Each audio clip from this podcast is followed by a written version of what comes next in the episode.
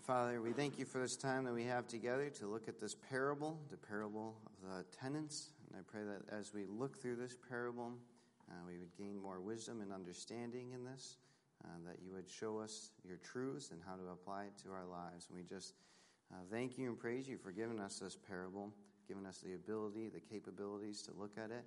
Uh, and again, just give us your truth now. In Jesus' name, amen. Well, as you turn to Matthew 21, verse 33, a little bit of recap is in order. Again, we're looking at the final week of Jesus. We have the triumphal entry. Then Jesus cleanses the temple. You have the fig tree, um, which shows that Israel is dying, that they are no longer bearing fruit, um, which leads perfectly into this parable that we're going to talk today. And then from the fig tree, there's the question on authority. They're wondering on which authority Jesus did these things. Uh, and Jesus um, asked the question of John the Baptist is he from heaven or, or from earth or from man? And they can't answer the question, and so Jesus doesn't answer their question. And then we saw last week with the parable of the two sons that Jesus really showed them that their true problem was the fact they didn't believe even though they heard, right? And we get that mainly from verse 32. For John came to you in the way of righteousness, that is from heaven, and you did not believe him, but the tax collectors and the prostitutes believed him, and therefore they will go to the kingdom before you.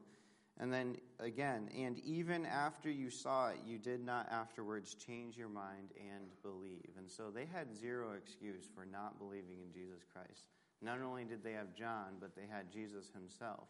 And even after they saw the things that he did, the miracles, the teaching, all the things, they still did not believe.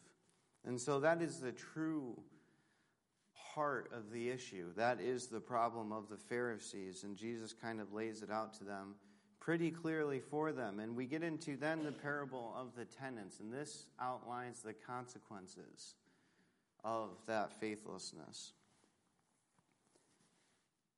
And so we start out with the vineyard given. It says, Here another parable. There was a master of a house who planted a vineyard and put a fence around it and dug a winepress in it and built a tower and leased it to leased it to tenants and went into another country. Now again, here another parable, and so when you see that, that is an extension of what we have already been talking about. So Jesus is continuing on this discussion from the past all the way up into the authority of Jesus passage. And he says, There is a master of a house who planted a vineyard, and he put a fence around it. He dug a wine press and built a tower, then leased it. This is all the master's work. Uh, when you look at this, he does everything to this vineyard, uh, quite literally, and it outlines it perfectly for you. Uh, again, he planted, he built a fence, he dug a wine press, and he built a tower, and he even goes into leasing it. And this vineyard here is really the nation of Israel. If you turn real quickly to Isaiah 50, or Isaiah 5, verse 1. Isaiah 5, verse 1. We see um, kind of where Jesus may have gotten this idea, or not gotten his idea, but used this image um, because it would have been something that they would have related to. And so you'll see in a second. It says, Let me sing for my beloved my love song concerning his vineyard. Beloved had a vin- uh, my beloved had a vineyard on a, fer- a very fertile hill. He dug it, he cleared it of stones, and he planted it with choice vines. He built a watchtower in the midst of it, and he hewed out a wine vat in it. And he looked for the, it to yield grapes, but it yielded wild grapes. And now, O inhabitants of Jerusalem and men of Judah, judge between me and my vineyard. What more was there to do for my vineyard that, uh, that I, I have not done in it? When I looked for it to yield grapes, why did it yield wild grapes? And now I will tell you what I will do with my vineyard. I will remove its hedges, and it shall be devoured. I will break down its walls, and it shall be trampled down. I will make waste, it shall be pruned or hoed. The briers and the thorns shall grow up, and I will command the clouds that they rain no rain upon it. For the vineyard of the Lord of hosts is the house of Israel. And so it's pretty clear in this passage what he is talking about. And you can see the similarities between really the parable and this passage here that he dug it, he cleared it, he planted it, he built a watchtower, and he built the wine vat. And so, in all those things, Jesus kind of correlates hey, look, you could, they would have kind of thought, oh, that's kind of similar to what Isaiah says.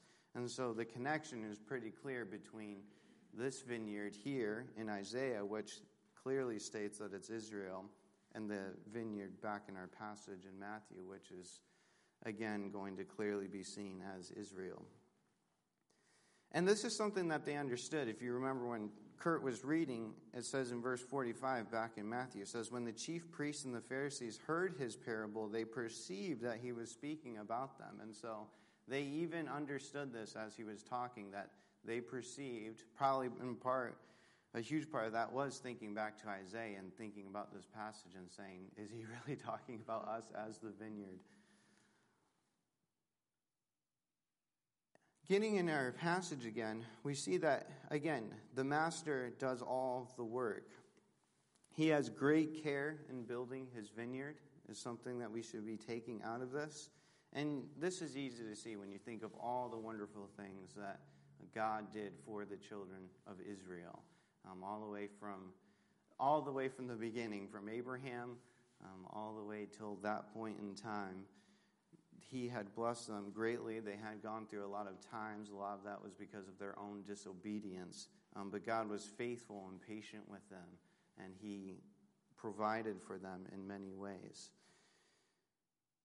And so he had great care in building this vineyard, and yet they had no fruit. Again, like the vineyard in the account of Isaiah, and like the fig tree, they were empty. And so there's agreement to be made. And so he leases it out. And this is a normal thing to do in that culture.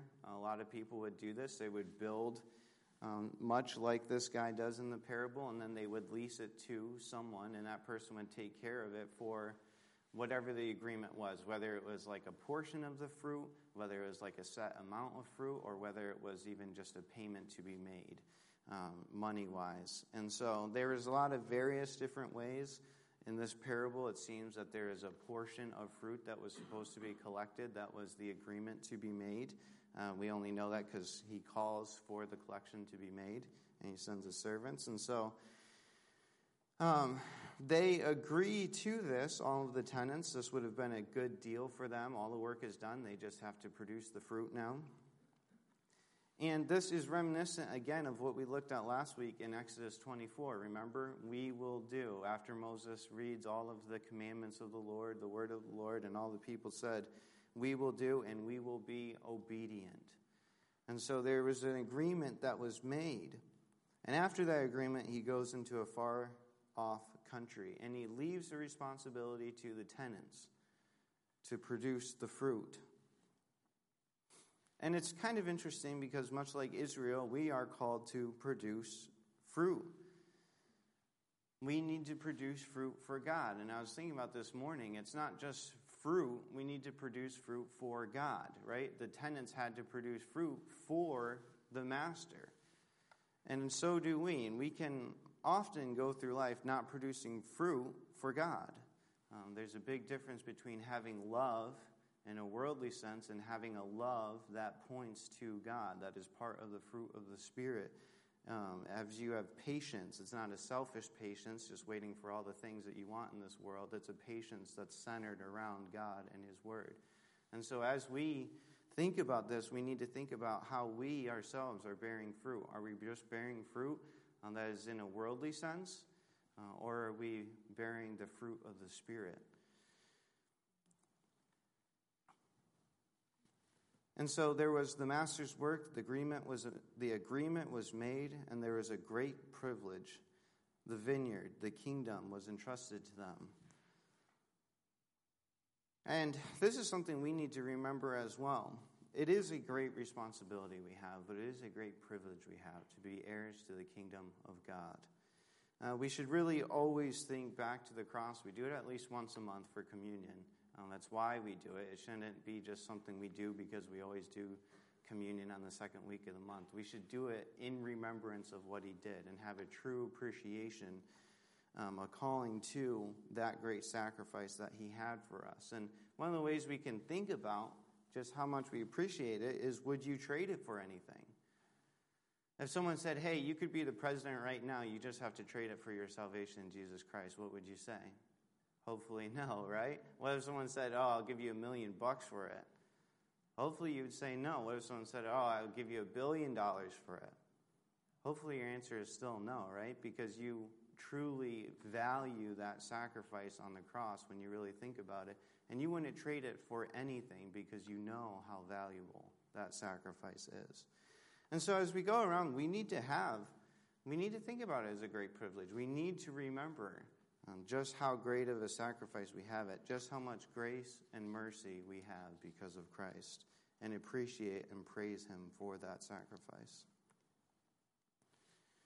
And so we wouldn't trade it for anything, so it's a great privilege. And so the, the first point is we see the vineyard given. The second one is the messengers despised. We continue on the parable. Says, When the season for the fruit drew near, he sent his servants to the tenants to get his fruit. And the tenants took his servants and beat one, killed another, and stoned another. Again, he sent other servants, more than the first, and they did the same to them.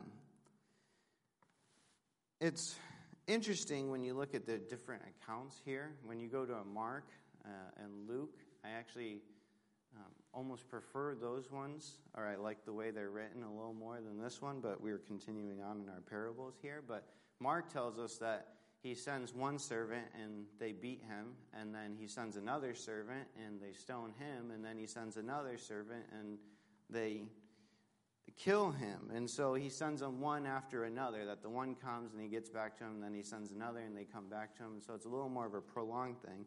Matthew just combines it all and he says he sends these guys and this happens.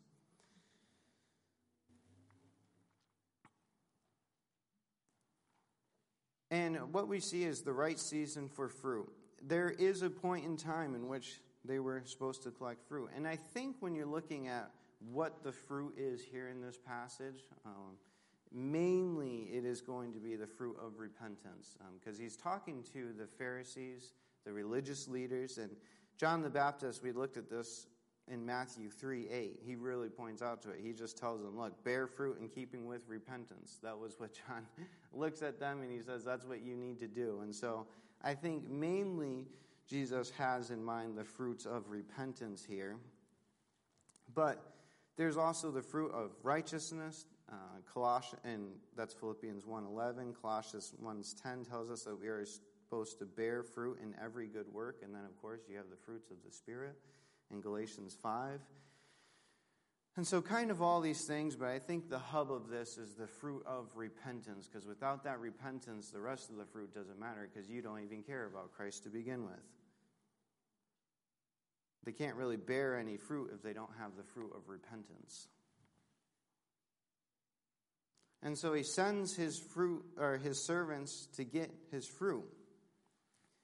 And these fruit is held by the tenants. They don't want to let it go. And the master deserves to have this fruit. It is his fruit. And so I want to take a look at the abusing of the servants. Now, throughout history, we can clearly see what Jesus would be referring to, be referring to when you look at the abusing of his servants. These servants are, in many ways, the prophets, uh, mainly the prophets. And so go to Jeremiah real quick.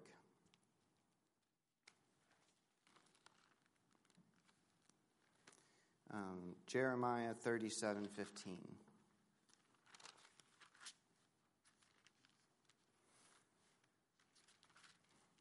Many times we look at the prophets and hopefully you don't get the idea that they had a super easy life because their life was nothing but um, easy. And as we see throughout history, um, the very people in which they were called to go and speak to often were the very people who wanted to stone them, who wanted to hurt them, who wanted to kill them, um, particularly the people of Israel. Jeremiah 37:15 we read that uh, the officials were enraged at Jeremiah and they beat him and they imprisoned him in the house of Jonathan the secretary for it uh, for it had been made a, made a prison and then you continue on in 38 6 It says, So they took Jeremiah and they cast him into the cisterns of Malchiah, the, son, uh, the king's son, which was in the court of the guard, letting Jeremiah down by the ropes. And there was no water in the cistern, but only mud, and Jeremiah sank in the mud. Not a very good time for Jeremiah for preaching the word of God. Let's continue on in looking in Jeremiah. Uh, if you turn to thir- um, chapter 26. verse 21. Jeremiah 26, verse 21. It says, And when the king Jehoiakim, with all of his warriors and all the officials, heard his words, the king sought to put him to death. But when Uriah heard of it, he was afraid and fled and escaped to Egypt. Then the king of Jehoiakim sent to Egypt certain men, Elnathan and the son of um, Achbor, and others with him, and they took Uriah from Egypt and brought him to the king Jehoiakim, who struck him down with the sword and dumped his dead body into the burial place of the common people. Um, not very good. Let's go again to Second um, Chronicles. I only have two more passages for you. Second Chronicles 20. It says, Then the Spirit of God clothed Zechariah, the son of Jehoiada, the priest, and he stood above the people, and he said, Thus says God, Why do you break the commandments of the Lord so that you cannot prosper? Because you have forsaken the Lord, he has forsaken you. But they conspired against him, and by command of the king, they stoned him with stones in the court of the house of the Lord. Here you have a prophet who is speaking the words of the Lord, and they stone him in the house of the Lord. Thus Joash the king did not remember the kindness that Jehoiada, Zechariah's father, had shown him, but killed his son. And when he was dying, he said, May the Lord see and avenge. And so hopefully you're getting a pretty good picture. I could like keep going forever on this. Isaiah was said to have been sawed in half by a wooden saw. Uh, many different people throughout history of Israel, different prophets died in pretty terrible ways um, because they spoke the word of the Lord and the people did not like it. I, the last one I want to take you to is Second Chronicles 36, all the way in the end, verse 15.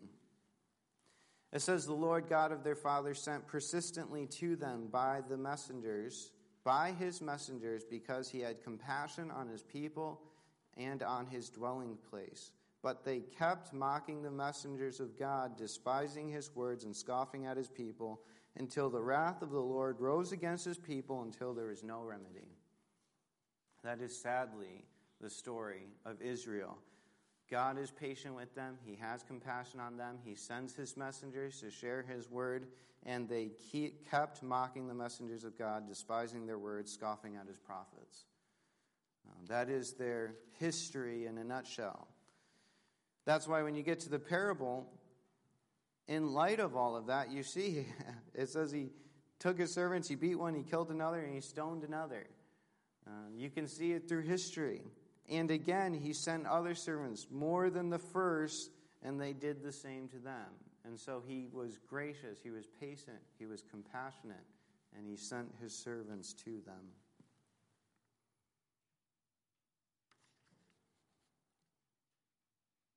And you might look at this and say, like the religious leaders of the day, and say, well, that was our ancestors. If we were them, this is what they would say, that we would have done it differently. We wouldn't have killed them. And Jesus, just in verse, uh, chapter 23, points to this. If you go to chapter 3, verse 29, when he's doing all his woes, he says, Woe to the scribes and Pharisees, hypocrites, for you build the tombs of the prophets and decorate the monuments of the righteous ones, saying, If we had lived in the days of our fathers, we would not have taken part with the shedding of the blood of the prophets.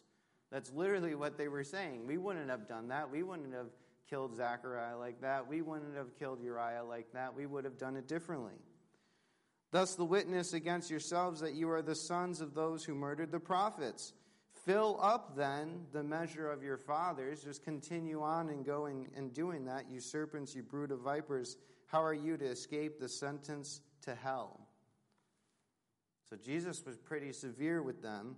He says, Therefore I send prophets and wise men and scribes, some of whom you will kill, crucify, some you will flog in your synagogues, persecute in, from town to town, so that you may come all the righteous bloodshed on the earth from the blood of the righteous. Abel to the blood of Zechariah, the son of Berechiah, whom you murdered between the sanctuary and the altar. Truly I say to you, all these things will come upon this generation. He's like, You're not only guilty of that, but you are going to do these things to other people as well. And because of that, you're, you are guilty of all of it. And so he hits right at the heart again of the Pharisees and the scribes.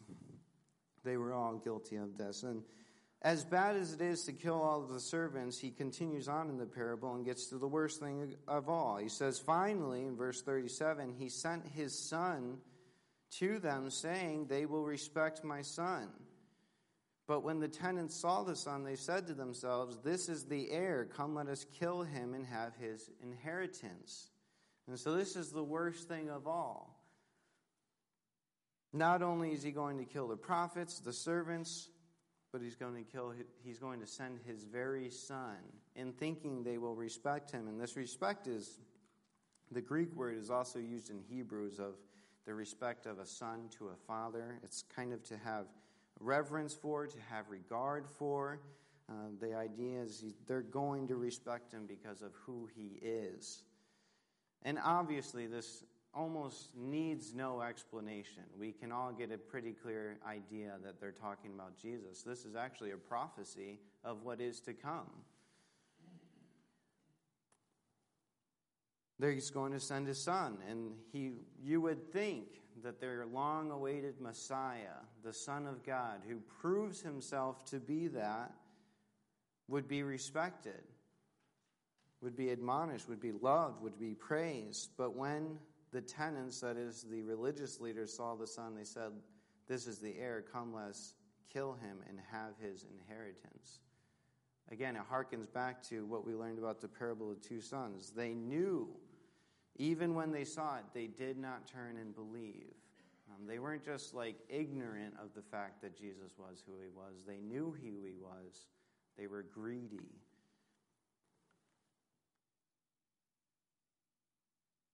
And so you have the slaughtering of the son.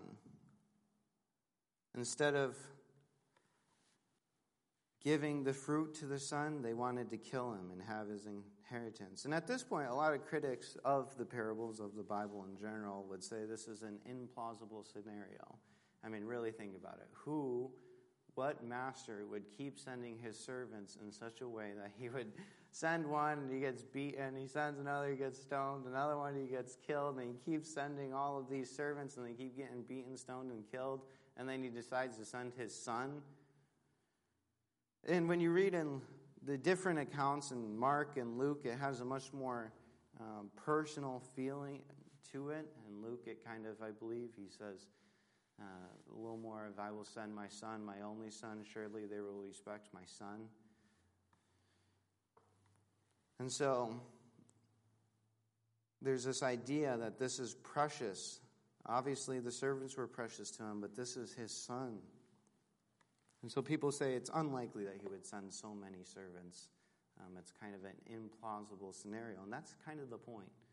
Um, Jesus is being very dramatic with this illustration. He's showing them just how crazy it is that he is sending all of these servants that he has so much compassion, that he has so much patience for these people. He even sends his own son, and yet when they see the son, they decide to kill him as well. It's insane, it's crazy. But it's a perfect picture of God's patience and a perfect picture of God's love as well. And so that is the vineyard given, the messengers despised, but also the fruitlessness exposed. And so in the parable it says, And they took him and they threw him out of the vineyard and they killed him. Um, again, this is a, also a prophecy of what is to come. That is what is going to happen. And taking him out of the, uh, the vineyard is uh, taking him right outside the city and they kill him, Jesus. When therefore the owner of the vineyard comes, what will, the, what will he do to these tenants? And so we have the reaction to the parable, and I don't know what these people are thinking. I'm not sure why they decide to answer Jesus' questions anymore after the parable of the two sons when he strongly rebukes them. But they decide that it's a good idea to answer the question, and they said to him, He will put those wretches to a miserable death and let out the vineyard to other tenants who will give him the fruits of their seasons. A very sad response for them to be answering that question in such a way because Jesus pretty much points to them and is saying, Look, it's just that this would happen. I even tell you a parable of exactly outlining the history of what will be, and you even say that the just thing to do would be to put those wretches to a miserable death and let out the vineyard to other tenants who will give the fruit. That is the right thing to do. And so they condemn themselves with their own answer. And actually, their answer in the Greek has a little bit of a play on words. It's, He will miserably destroy those miserable men, uh, has that idea. So they sentence themselves their own demise, as even Jesus points out in chapter 23, right? In verse 33. You serpents, you brood of vipers, how can you escape being sentenced to hell? They themselves are the ones who said, that that is the just thing to do. Put those wretches to a miserable death. It is the just penalty. And so it moves on from here into an interesting, it almost seems like it cuts off from the parable and changes to a different subject. But this is still a continuation of thought because Jesus says to them, Have you never read the scriptures? Obviously, that was a sarcastic little tone there to the people who that was quite literally their job in life to read the scriptures. And so he says, Have you never read the scriptures? The stone that the builders rejected has become the cornerstone. This was the Lord's doing, and it is marvelous in our eyes. Therefore, I tell you, the kingdom of God will be taken away from you and given to a people producing fruits, and the one who falls on the stone will be broken to pieces, and when it falls on anyone, it will crush him. Ultimately, they rejected the cornerstone. Now, it's very interesting. I want you to turn to Psalms 118 because that is where the verse comes from. And it's important to look at this for a few reasons.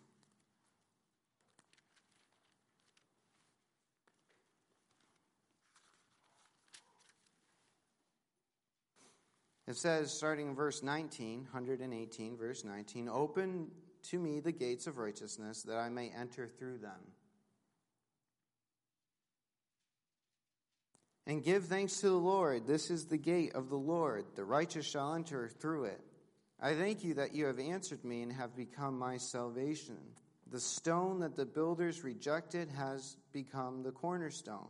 This is the Lord's doing. It is marvelous in our eyes. This is the day that the Lord has made. Let us rejoice and be glad in it. Now, Psalm 118 was one of the Psalms that they would recite during festivals. And since they had just had a festival, this would have been fresh in their minds. And we know it would have been fresh in their mind as well, because if you continue, it says, Save us, we pray, O Lord. O Lord, we pray, give us success. Blessed is he who comes in the name of the Lord. Now, that should ring a little bit of a bell, because that is what they sing at the triumphal entry. They say, Hosanna to the Son of David. Blessed is he who comes in the name of the Lord. Hosanna in the highest. And so just a few days ago, they were singing this, and they were singing this part to Jesus. And now Jesus takes what's fresh in their mind and he says, Look, the stone that the builders rejected has become the cornerstone. This is the Lord's doing, and it is marvelous in our eyes. And so he's pointing to them another passage or another part of that that they were singing during that time and revealing to them the meaning of it. Jesus is that cornerstone that was rejected. And the cornerstone is the essential part of the building. It is something that had to be perfect, it had to be right. Once that was in alignment, then the rest of the building would have been in alignment as well. If you did not have a good cornerstone, then the rest of your building would be off alignment, and then obviously it would be a shaky building and wouldn't be super trustworthy. There's even stories of when they were building the temple, there was a lot of rejected cornerstones, and one of the stones they say was rejected, and then later on it was brought back, and someone said, This is the cornerstone for the temple, and they used it. And so I'm not sure if that's true or not, but it's one of those accounts. Um, and so Jesus here is that cornerstone. He is the ultimate cornerstone. Without that, uh, everything in life is off alignment. Uh, you need him as that. Uh, the rest of your life will be off. Uh, it's essential, um, as we see, to the Christian life. And the apostles, Peter, Paul, always point to the cornerstone. We talk about Jesus being the cornerstone a lot. Actually, in Acts 4, um, Peter, when he's speaking to the council, he points to this. He says in chapter 4, verse 10, it says, Let it be known to all of you and all the people of Israel that by the name of Jesus of Nazareth, whom you crucified, whom God raised from the dead, by him, this man is standing before you well. This Jesus is the stone that was rejected by you, the builders, which has become the cornerstone. And so he's referring to this. He's helping them understand look, Jesus is the rejected cornerstone that you rejected, but has now become the cornerstone, the salvation to all. And when you look at this, really, Jesus is one of two things. When you think of him as a stone, he is either the stone that crushes and pulverizes, or he is the cornerstone, the one that your life is aligned by, that is, is stabilized by, the very foundation of your life. And we can easily see that. You don't have to turn there necessarily, but Romans 9 32 Paul outlines this for us. He says, Why? Let me back up to verse 30. He says, What shall we say then? That the Gentiles who did not pursue righteousness have attained it? That is a righteousness that is by faith. But that Israel, who pursued a law that would lead to righteousness, did not succeed in reaching the law. Why? Because they did not pursue it by faith, but as by works they have stumbled over the stumbling stone, as it is written, Behold, I am laying a laying in Zion a stone of stumbling, a rock of offense, and whoever believes in him will not be put to shame. And that is a quote from Isaiah in Romans. But Paul basically points out because of based on works, they have stumbled over the stumbling stone. And so Jesus here is either the stumbling stone to them, the rock of offense for them, or he is the very cornerstone for them. Um, it's one or the other.